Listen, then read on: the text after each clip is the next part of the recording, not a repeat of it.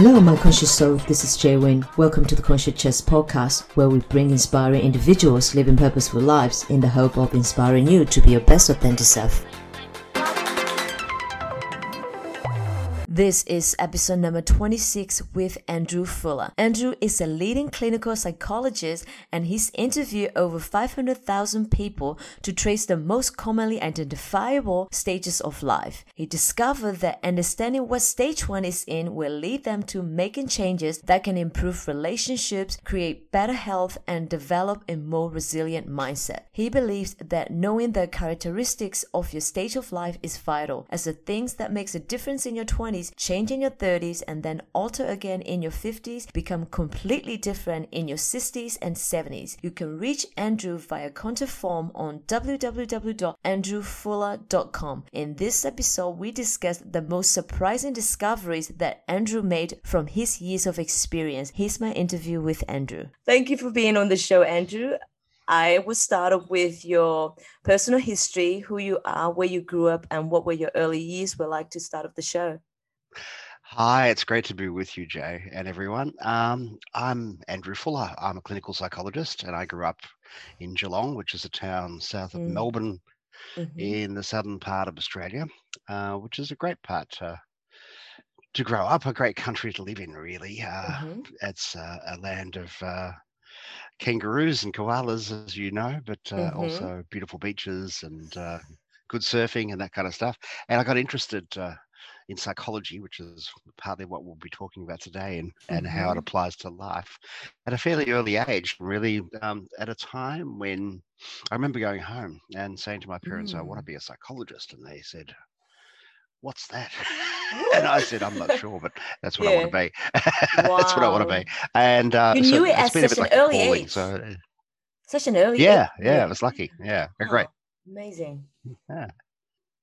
So uh, that then led me to uh, work in that field. And uh, mm. my earliest job was in a crisis team, in a psychiatric crisis teams. And um, so that led me to be on bridges and in siege situations, mm-hmm. often wondering what to do.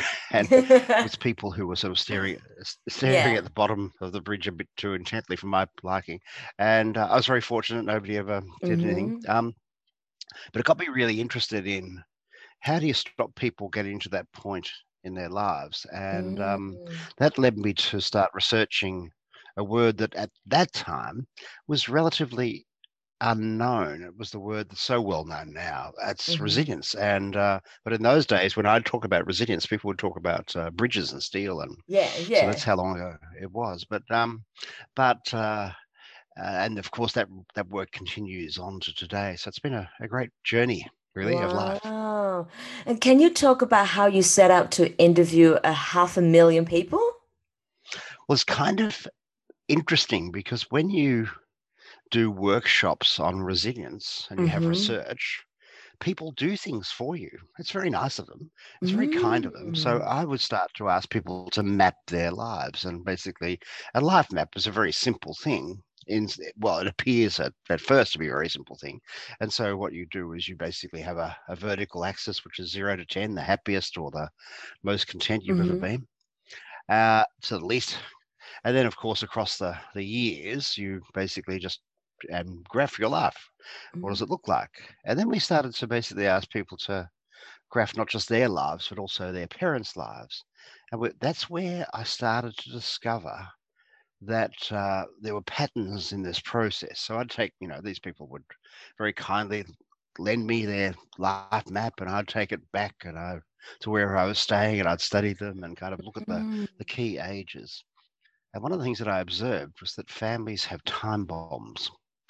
And I hadn't really understood until that point about mm-hmm. how powerful they were. So, so one of the lessons that I learned and uh, then of course embellish them into interviews. But um, one of the lessons that I learned from that was that while you're lying as a little baby in that crib mm. or that bassinet or that, that cot looking so cute and gorgeous, you're not just doing that. You're also very astutely studying life. And what you're studying without realizing it is how at what different ages do you do things? Now, obviously, you're not very conscious of particular ages, but you are in a funny kind of way. Wow. And so, and most families, not every family, but most families have time bombs, and they're time bombs about at what age should you leave home? At what age should you mm. settle down? At what age mm. might you have children? Or what age might you retire? Or at what age do you become frail and elderly, if that's what your the family script is? Mm-hmm. And because these lessons are learned before you can really speak, you never bring them to conscious awareness.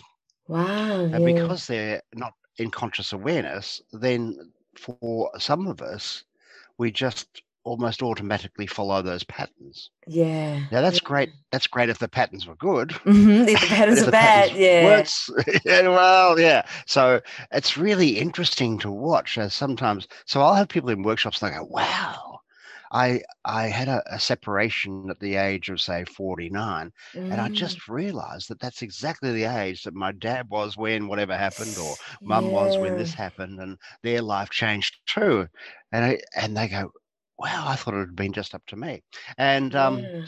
you know life obviously is you know your own creation but at the same time there are there are interesting influences that we are mm. unconscious of say if you are not even conscious of it how can you make ourselves aware of it? Aware of a pattern? Well yeah so you get curious about it.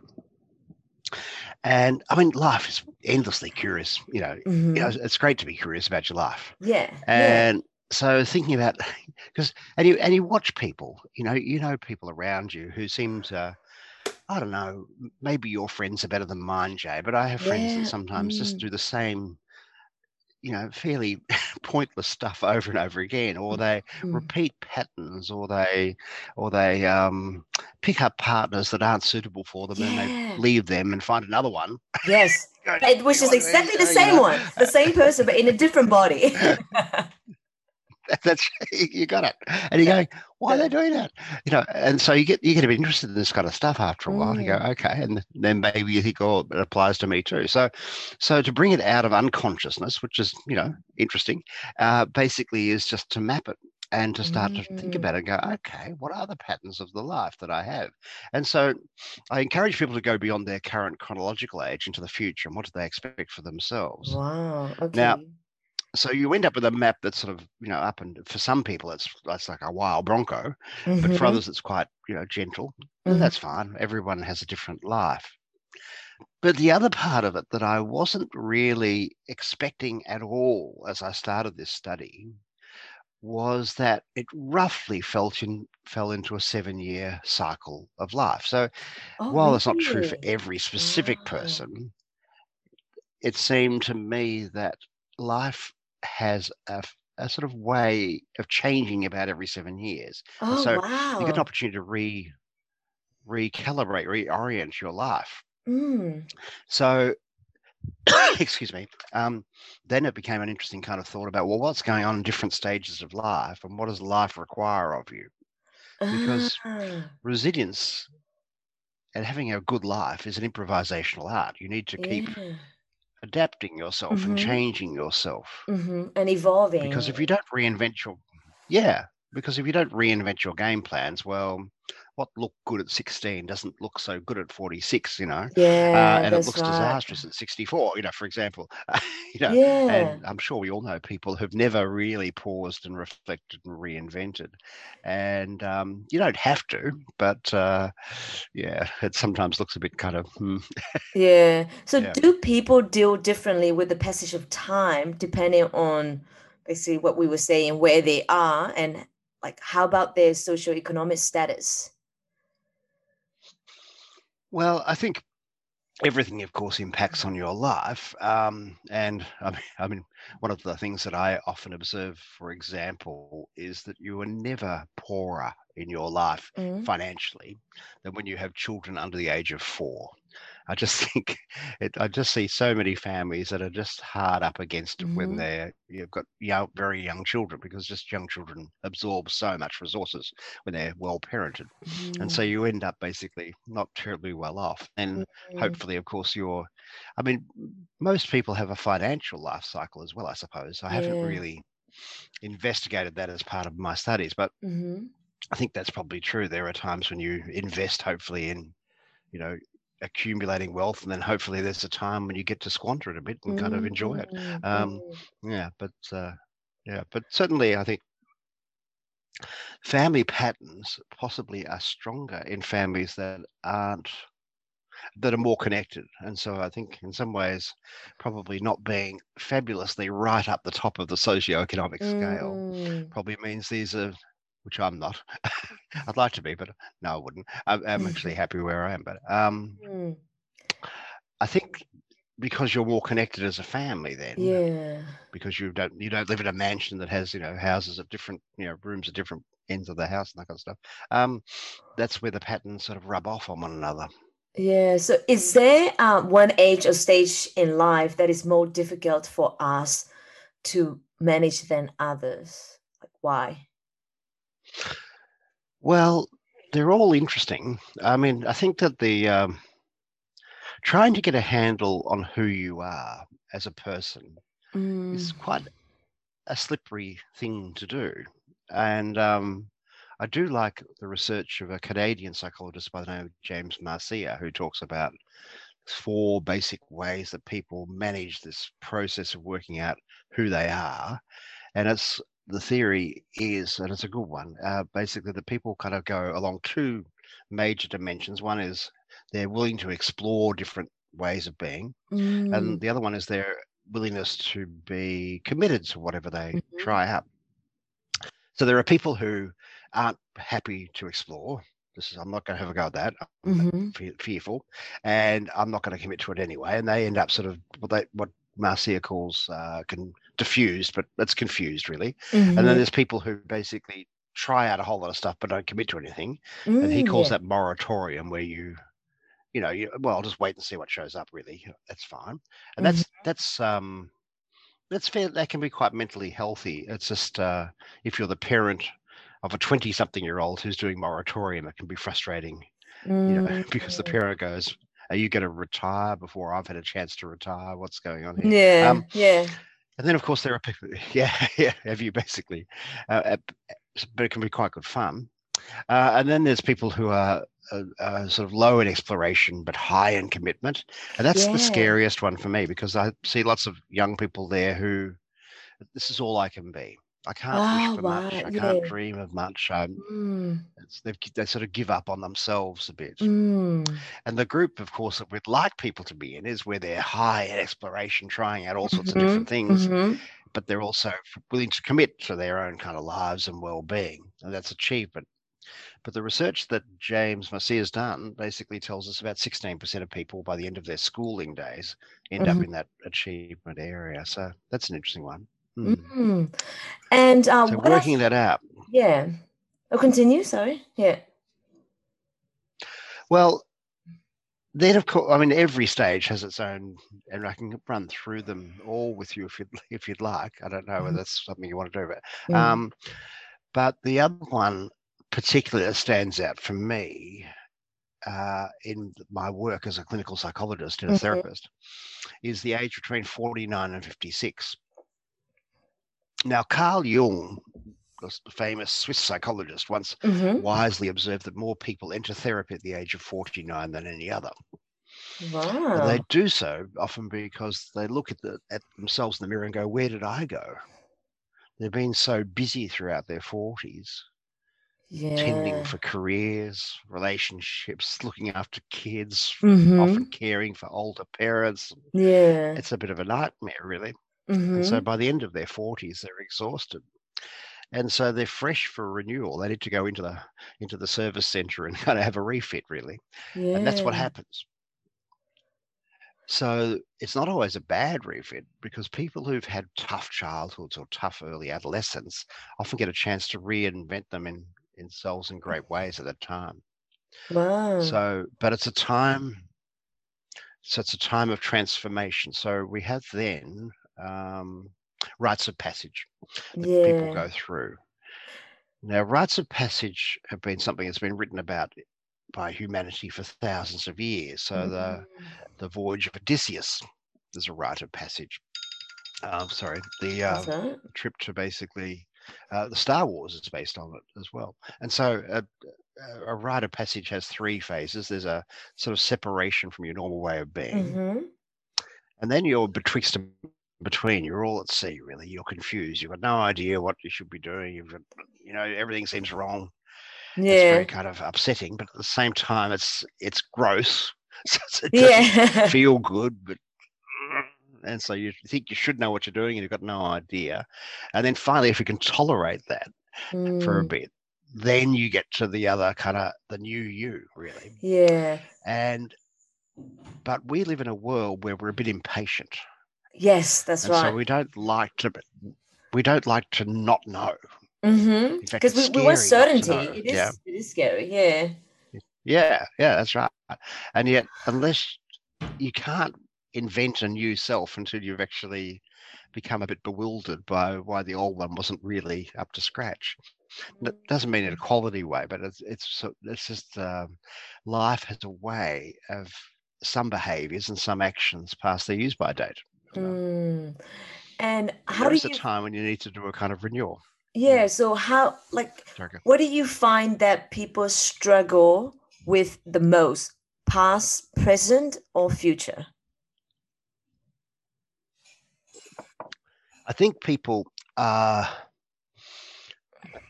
often their past lingers with them. Mm. So people sort of they have a loyalty to their past, even if it's been a bad past. Wow. So I didn't know that. Yeah.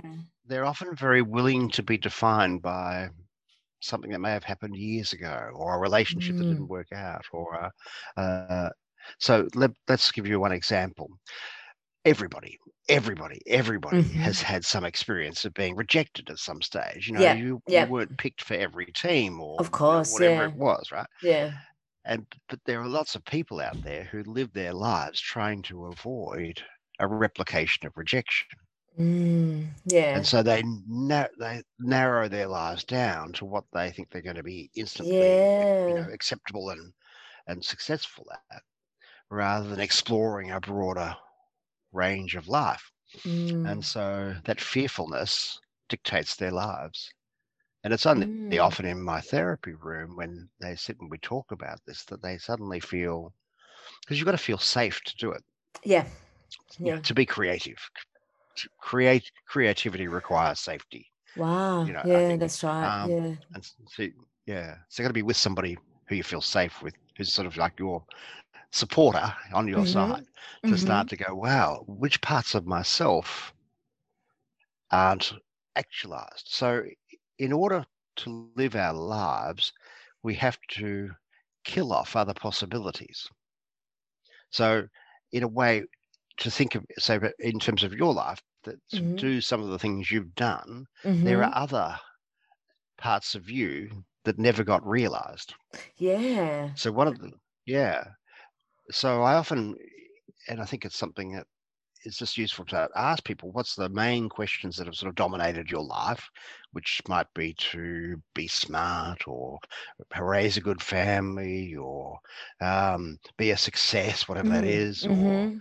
so basically prove that I'm smarter than my brother or my sister, or there's all sorts of things that run people's lives. And then what are the questions that weren't answered because you were busy answering those other questions? Mm. And they're the parts of you that sort of were a bit killed off early, really, or were never brought to to life. Mm. And I think that that's true in everybody, really. Yeah. And so starting to collect those and think, well, okay, some of those had validity too. Now, it's hard sometimes to get a clue into that. So, what I often do in my work with people is ask them to think about, and I don't know whether you have one, it'd be interesting if you do, Mm-hmm. think about it you know, when you're a child, Mm-hmm. you usually select a particular book or story and you Mm-hmm. love it and you read it and you have and you ask for it over and over and over. And that's why parents often will say to their kids, which story would you like me to read you tonight?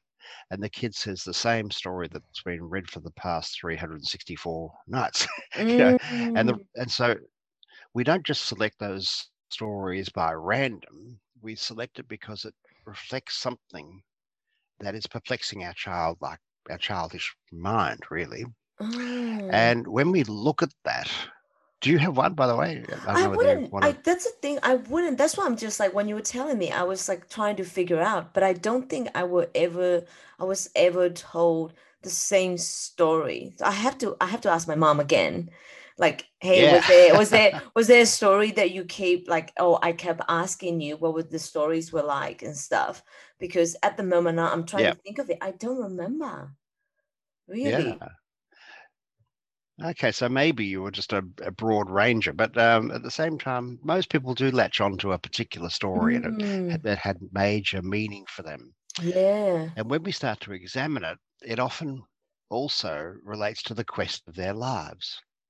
Wow. So you'll see people who, you know, um, uh, a lot of stories, of course, for children, excuse me, basically Mhm. focus on, um, you know, adventures away from ad- the adult world, really. Wow. And so you'll see people who are non-conventional or uh, exciting in different ways. And you know, I, I'm sure there'll be a whole generation of of of young adults who Harry Potter has been a a wonderful influence. And which character in Mm. Harry Potter, you know, Oh, did you identify most strongly Yeah, with? And, yeah. and what was it about that? So there are characters that, uh, of course, represent evil and good and Mm-hmm. justice and, and adventure. So, uh, and you know, strong women. that- You know, there's all sorts of different roles in that. It's great. Yeah. It's a great example. And so, um, it'll be interesting to watch how people kind of talk about, say, a book that was so popular uh, in coming years. And say like if if you want to find out other parts of yourself that one discover, so by doing this, so basically, so what you were saying, we have to figure out or whatever the story that we were told when we were younger, and what are the other steps that we could take to discovering other parts of ourselves and bring those parts to the surface. Well, I don't know whether you had a secret dream as an eight-year-old to be a fire person or a Mm. policewoman or a d- super detective or you know Mm. whatever it was that you dreamed of and whether that worked out for you or whether that's what you became but there was something not necessarily in the specific job but there was something about those dreams which tells us something about you Mm. and you know kids are wise. We as children are wise. So um at the what it looks just like childish kind of frivolity is not. Childhood is actually a very serious time of life. Mhm. and i i've learned because i work with lots and lots of children Mhm. i've learned to admire their thinking much more than you know it's very easy as an adult to dismiss oh well that's childish. Mhm. um but actually there's a great wisdom in children. And so and it it echoes down their years as well so it's fascinating Hmm. Mm. and so obviously in your best life at any age i i put it together in different seven year cycles of life and it might just Mhm. be useful to go through those a bit and just talk about what they are and um if that's okay with you Yeah, of course, please. yeah so um i'll do the adult ones because the the child ones are, Yeah. are interesting but um 29 to 35 was interesting Wow. Now- okay, 29 to 35. Yeah. I'm in the age bracket. that you- you I'm in the age bracket, so I was like, yes, tell me, tell me more about it. Yeah. Well, it's a time when you really start to get a glimpse of being grown up and independent, right? It's not like you're Mm. completely separated from your family. I don't think that actually happens often until people are 36 these days. But Mm. 29 29 to to 35 is a time when people find a quest, they find a mission, and they go on it. So I Mhm. ended up calling this the Napoleon years. I'm gonna, I've got that goal. I'm gonna yeah. get there. I'm gonna do it. That's Yeah. fantastic. And so they're they're full of they're full of determination and excitement and possibility, and Mhm. it's a great time. Mhm. So um, uh, but often, often, not always, they have one plan. Mm. There's not plan B or C. and so by the time they get to 36, they realize, hang on, maybe, maybe I need to broaden my scope a bit. That was a good plan. There's nothing Mhm. wrong with it. It doesn't have to fail, but I now Mhm. need to broaden out my possibilities. And so you end up with the very different kind of plan at 36 than you had at 29. Wow. Okay. Yeah, yeah. But it's important to find that passion, I think, around 29 because it helps define you. It helps you sort of cut your teeth on it. Mm-hmm. But it's not necessarily your lifelong purpose. See, Yeah. all of us, I think, want to find how we can contribute to the world in some That's way. right. Yeah. What's my contribution? Mm-hmm. And that's what it's trying to do. Yeah. So I think yeah, Yeah. Does I that rem- ring I, true for you? yeah, yeah, it brings such truth to me because I think I think that was about like I was about that age as well. And then I started to ask myself deeper, like more deeper questions. Like previously, I was more focused on like, you know, success and being driven and materials and, you know, gaining success, but in a monetary way. But then as Mm. I get a bit older, then I'm like, it's not just about the monetary gain, it's about there's got to be something bigger than that. Because, say, if you're successful and having you know big large bank account or whatever it is but still if you are not feeling fulfilled what's what is it you know there's got to be more to it and how can i contribute and also questions like what's my purpose or why am i here for then Mm. you know i started asking myself those questions Yeah. So, uh, as part of it, I kind of interviewed some very early successful entrepreneurs mm-hmm. and discovered that really often their early success changed uh, in nature really in that that period of time they Mhm. became more focused on something beyond the money for example Mm-hmm. and there were there were there were times when i would just sort of shake my head at the kind of overlap of particular ages i'll just give you one example of that 27 and a half is a fascinating period of time what i kept okay. finding Mm-hmm. was that lots of people, lots of people, not everyone, but not lots of people have a fairly major relationship disruption around that time. So Mhm. that perhaps an early love falls Mhm. apart, they're Yeah. heartbroken, Mm-hmm. and and quite often, quite often they they go back home dejected and tap on their parents' door and say, "Let me in and look after me." Mm-hmm. and uh, and if and I this has ended up being advice for parents if you have a 27 and something year old tapping on your door and saying look after me I'm heartbroken take them in of course and look after them yeah. but don't keep them there too long yeah. because some of them will just stay until they're 35 Wow.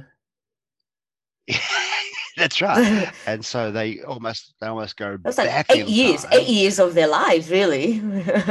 That's that's right. It's, that's that's right. And so, and uh, okay, you need to be cared for and and help to recover, but at the same time, you don't want to kind of put your life on hold. You know, it's almost like that fear of being rejected. I won't start to embark on life again. So 36 to 42 is an interesting kind of phase. This is what I ended up calling a bit clinging to the wreckage. I mean, your this is this is in your future, of course, but Mhm. uh, it's a time when biologically everything's good. You you know things are still in the right place. wow, pretty yes. I'm excited about Yeah, it. Tell and it's a time when yeah, people take on all sorts of missions. They go, they start families, they buy houses, Mhm. they renovate houses, they conversations change. Um, people are incredibly industrious during that stage So- Mm. if you're not careful, it can be uh, a bit too focused on just getting through, really. Um, Mhm. And so it's a time. The risk is is narrowing yourself down rather than you know, and and almost being a bit dismissive of people who are not involved. So if you're say if you're fascinated by your career, at that stage of life, sometimes people treat their their other people as if they're sort of walk on extras in whatever they get, whatever's going on for them in their lives. Mm. Uh, And so it's a time when uh, you've got to be very careful. And then I've talked about the 40s and the 50s and sort of that time of really. But if we just parachute forwards to the end of that that period, so the 49 to 56 was the time of re- reinvention. It's a Mm. time when the angels and the demons both come out to play. It's a very Wow. difficult Okay. time. Yeah, Wow. For 49 to 52. 56. Yeah. 56, 49 to Yeah, that sort of Okay. 70, yeah, that 70 year period. And the way through that, as it is in many parts of our life, is in, not out. So, of course, when, when we're going through a major life change or a phase of just not being sure about ourselves, there's a Mhm. bit of a tendency to look around at who else is in our lives and blame them. Oh. But yeah, it's your fault. Yeah. We're over. We've had, I've had enough of you. Yeah. that kind of thing. Um, uh, and we do that not only with romantic relationships, but with friendships as well. Wow. Okay. And so it's a time to be very careful when you're feeling a bit kind of bewildered about life. There's not a time to shed dear friends, but to look inwards and go, what, um, what's, who am I now? What's going on for me? hmm Because life requires of you different things at different parts of your life, hmm and you yourself have changed. Even though you think you're the same, the same you, you're not. hmm And starting to get curious about that brings what we've talked about those time bombs out Mhm. of the unconscious hmm into conscious awareness and gives you some options. Yeah. And so, just to come back to that 49 to 56, the way out is in, but people who do that really well basically open up the windows of the and the doors of their lives. They allow fresh creativity, free, fresh passions, fresh Yeah. possibilities into their life. And Ah. there's this vast split difference between people who almost prematurely decide to become aged Mm. and those that become more uh, more complete in a way. They're they're Mm. more fulfilled, and those people in their often in their late fifties who've taken on that creative kind of exciting kind of life become real magnets for much younger people because you know they're alive. Yeah. They're alive in way in a way that many adults in their forties aren't because the hmm 40s are kind of industrious, you know, Yeah. don't want to do this stuff. Yeah. Yeah. Yeah, even 36 to 42 can be a bit kind of serious. Um, and so if you're not careful. Uh, and so, yeah, it's interesting to watch. And they, they're, a, they magnet, they're, they're a magnet for those young people. Wow. And how would you And the, suggest? Yeah. well, one of the really interesting parallel, I talked about identity formation earlier Mm-hmm. and how Mm-hmm. those. That's. four positions, Mm-hmm. it's, it's, and that occurs somewhere in your 20s. You've got to Mm-hmm. try to figure that out a bit. Who am I? What's my what am I going to do with my life? What's my contribution? Mm-hmm. But then it, it comes back in that sort of 49 to 56, the same issue. Wow. So these two groups of people have gone through the same stuff. and uh, if if they've done it well, Mm-hmm. this this group, the older group, can contribute to the younger group and say, "Well, that's going to be okay. You know, believe in yourself. It's okay. You you know, yeah, just explore what you're passionate about and so on."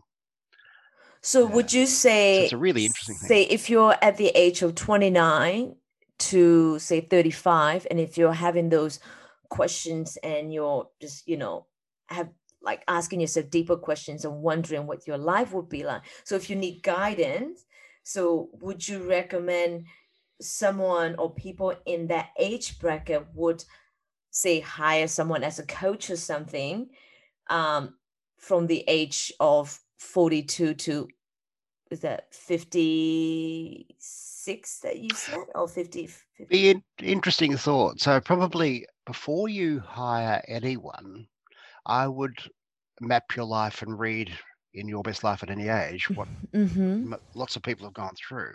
And Mm-hmm. just because I think the most, while it's good to have somebody to guide you, the best work is often done just in terms of reflecting and asking yourself questions about your life. And Mm, so you'll look, if you map your life, you'll find that there are times when things have been humming along and they're fantastic, yeah. and times when things were really, you know, difficult and hard. And what's the common patterns there? And then Mm, you're so learning in a more deep way about yourself.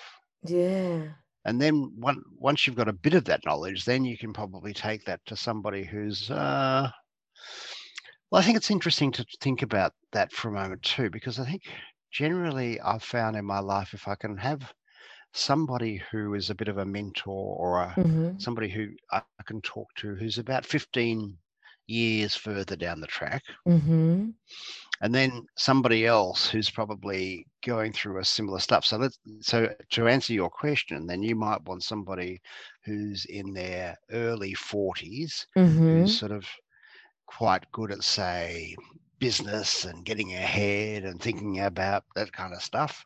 But then you might want somebody in their early 60s or late 50s mm. to talk about the meaning of things. Yeah. Yeah. So you've almost got two different voices going on in, in, as inputs into your thinking, so that you've you've got different perspectives. Yeah, so that's that you're right. preparing for the yeah the immediate short term, but you're also preparing for the longer term, where meaning becomes even more powerfully important. Oh, beautiful! And um, how would you suggest someone live their life to the fullest, regardless of the stage they're currently in their current circumstances? I think that people, well, the first thing I, I think that's important is to realize mm-hmm. that we all have different brains. So we are all neurodiverse. So the research in neuroscience is very clear on this that basically the myelination, which is the white brain material that speeds up our thinking in our brain, basically affects about 60% of our brain. So 60% of your brain is myelinated, thinks fast, the other 40% is not myelinated and thinks slow. Mm. Now, the pattern of myelination in your brain is different from your brothers, your sisters, anybody else that you know. And so we're all neurodiverse, mm-hmm. which means we're all good at some things and not so good at other things. Yeah. It'd be nice to be good at everything, wouldn't it? Yeah, neurodiverse. Okay. Sorry. Even if you Sorry. came from the same family, even if you came from the same right. family, you're we're all neurodiverse. Yes, that's right. In mm-hmm. fact, particularly because in a family, it's like being at a baseball game, right? Mm-hmm. And you if you've got an older brother or sister, they cover one base, and you go, okay, they've got that base covered. I better pick a different one, right? Mm. Makes sense. Yeah. And then yeah. if you've got a younger brother or sister, they'll pick a different base. Mm-hmm. So one's the musical one, one's the the comedic kind of reliever of tension in the family. Somebody else looks after everybody. You know, there's all sorts mm-hmm. of, and then of course, if they go on a sleepover, they all change roles a bit. So families send children out on different missions, mm-hmm. and that's why when I, because I had these lunches with people all in their nineties, brothers and sisters in their 90s mm-hmm. and they were still, you know, if you ever think that one day you can say to your brothers and sisters your upbringing, and they'll all agree, forget it yeah these people in their 90s were still arguing about the same stuff it was amazing yeah. um, but what that means sorry about the the neurodiversity is that envy is an utterly waste a waste of effort so oh, that wow. essentially okay. if you end up comparing yourself and we we are just we're so attuned to yeah. measuring ourselves against mm-hmm. other people right mm-hmm. but it's if you can nature. drop that yeah, but if you can drop it and go, okay, what are the what are my strengths? What are my learning strengths? What are my capacities? And how do I bring those to the fore? That's a much more powerful focus in your life than going, Am I as good as, you know, Betsy down the road or Harry up the street or whoever it might be? Or, you know, my brother, my sister, whoever it was. So comparisons do us in a bit mm. because you're proving, trying to prove that you're as good as somebody else. And in some ways, you're better than them. In some ways, you're not as good as them. That's mm-hmm. just how it is, mm-hmm. mm-hmm. you know. Mm-hmm. So you're wasting your you're wasting your life. So giving up envy is true freedom. It's like freedom to be you. Yeah. And finding a sense of, like, say, inner peace feels like a lifelong pursuit. Um, is that truly possible? I think that they're well, not as a permanent state. I think mm-hmm. that life is always going to poke us mm-hmm. with with with things. So, but I think the more that you understand yourself, the more you have a private inner room in your head somewhere where you understand that despite these current circumstances, Mm-hmm. I have these things that I value, or these things that I would describe myself as being truly me. Mm-hmm. So we all have to adapt to the outer world. Yeah, of course. Yeah, But yeah, there's yeah. a tr- there's an inner tr- there's an inner truth in all of us, I think, Mm, and that's the treasure within you, really. And finding that treasure and holding on to it can be hard because the Uh-huh. world sometimes doesn't value that treasure. You know, yeah. you might be a really, really great friend and a great empower of other people, and everybody else wants you to be the leader, you know. And you go, Yeah. well, hang on, that's not really my my thing, you know. Yeah. I don't like that. Um, yeah. So it's it's it's okay to be different. Is is is the first realization I think, and it sounds obvious, very obvious. But Yeah. it's not obvious in people's lives. Yeah, true. Say like if people realize how can we realize a full potential? Like what are the steps to take in finding a full potential? Because sometimes people can see it, but we don't kind of realize our own potential. Unless like someone point that out, oh, you're really good at that. And then I was like, oh, I wasn't even aware of that. Yeah, it's interesting you raised that. I, I because I do a lot of research as well as well as resilience. I study brains and how they learn stuff all Mm. the time. And after 35 years of doing this, I set up a website called mylearningstrengths.com. Mm. And if you go on mylearningstrengths.com, you'll see a great photo of me. I paid a lot of money to look that good. so I had to, Amazing, yeah. and, and then you and then you do an analysis of your learning strengths and you get a free letter from me that will say, Congratulations, Jay, you're really good at this and this. If you want to get better in another area, here's a way of doing it. And the reason I did that was I mean it's it's not just targeted at children and teenagers, but but primarily that's who's using it. Mhm. And 27,000 young people across the world have already done it. Wow. And I get these wonderful, wonderful emails back from people that say, you know, you're the first person who ever told me I'm smart. Or can you tell my wow. mum she doesn't think I'm clever? Oh my God. And so having an outside person, as you said, who says, you know, you're good at this, helps you to kind of go, oh, am I? I don't know. Uh, and at least you're starting to think about it, right? hmm hmm So that's the reason for doing it. Because I think very few young people get to hear from an adult who's neither their teacher nor their parent about something they're good at.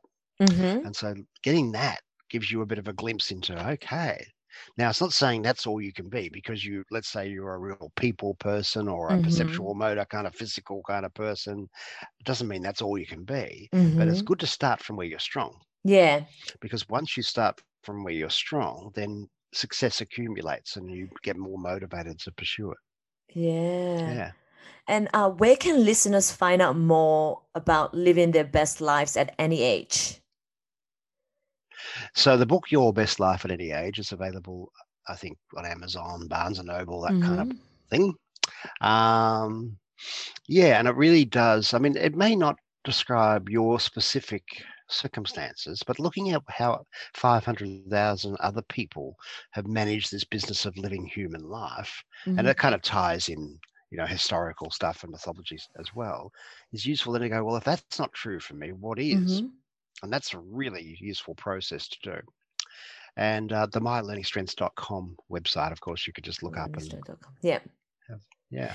And uh, Yeah. remind us when your book is available.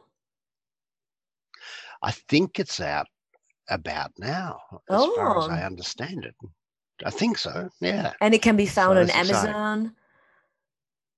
Yep. And uh, Barnes and Noble, and well, hopefully more Oh, good bookshops than that. Yeah, amazing.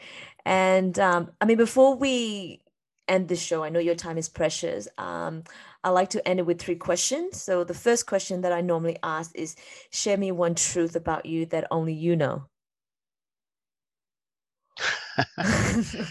Um, now, I I attempt to play flamenco guitar, and uh, I went to Spain to buy a guitar. Now, You went all the way to Spain to buy a guitar. I did, and in. Spain, in Spain to buy a guitar, you have to audition for the guitar. So it's Oh. not basically just you go in and here's my money, buy the guitar. No, no, no, no, no. You Oh, have to be worthy of the guitar. So this is a very stressful process for any guitarist to basically go to guitar makers and play, and mm-hmm. they'll go, "No, no, no, no, no, you, you are not worthy of this guitar." Um, so, so I would trudge around Spain, going to guitar makers, and wow. it was a great lesson. Yeah, yeah. Amazing. And what does it mean to you to live a conscious lifestyle? I think for all of us, it's important just to take the time to be aware. There are so many people who seem just to be almost on automatic mm, and repeating yeah. the same patterns Pattern, over and over. Yeah. And so they become a bit like zombies a bit. Yes. You know, and so, and okay, you can get away with that for a while, eventually your spirit needs some fresh blood. It needs kind of some imagination, some enlivenment. Mm-hmm. And um, otherwise, we fall into addictions or despair or kind of just a, a workaholic type of lifestyle, which is just a bit empty. Yeah. And so it's just at different times you go, well, hang on, there's there's something quite not quite right about what's going on. I need to explore inwardly mm-hmm. what what I've lost or what I need to grow now in my life. And so, quite often, when people come in in despairing moments of their lives into my therapy room, mm-hmm. I'll ask them which parts of themselves they want to kill off mm. and which parts of themselves they want to live on. Because it is, I think, true that there are parts of ourselves that we grow out of. Yeah. And that true. we really should say, well, okay, that bit of my character I need now to move away from to form a different kind of me. Mm-hmm. And that's the exciting kind of part of innovating for life, really. Yeah. That's what allows you to be flexible and yeah, improvisational. No, so, so being, yeah. Yeah, continue, sorry. So just being aware is being curious. It's not it's not about having the answer because none mm-hmm. of us mm-hmm. do. Mm-hmm. It's having the question, being bold enough to ask the questions mm. and see what comes up if you explore it. So I think it's fascinating.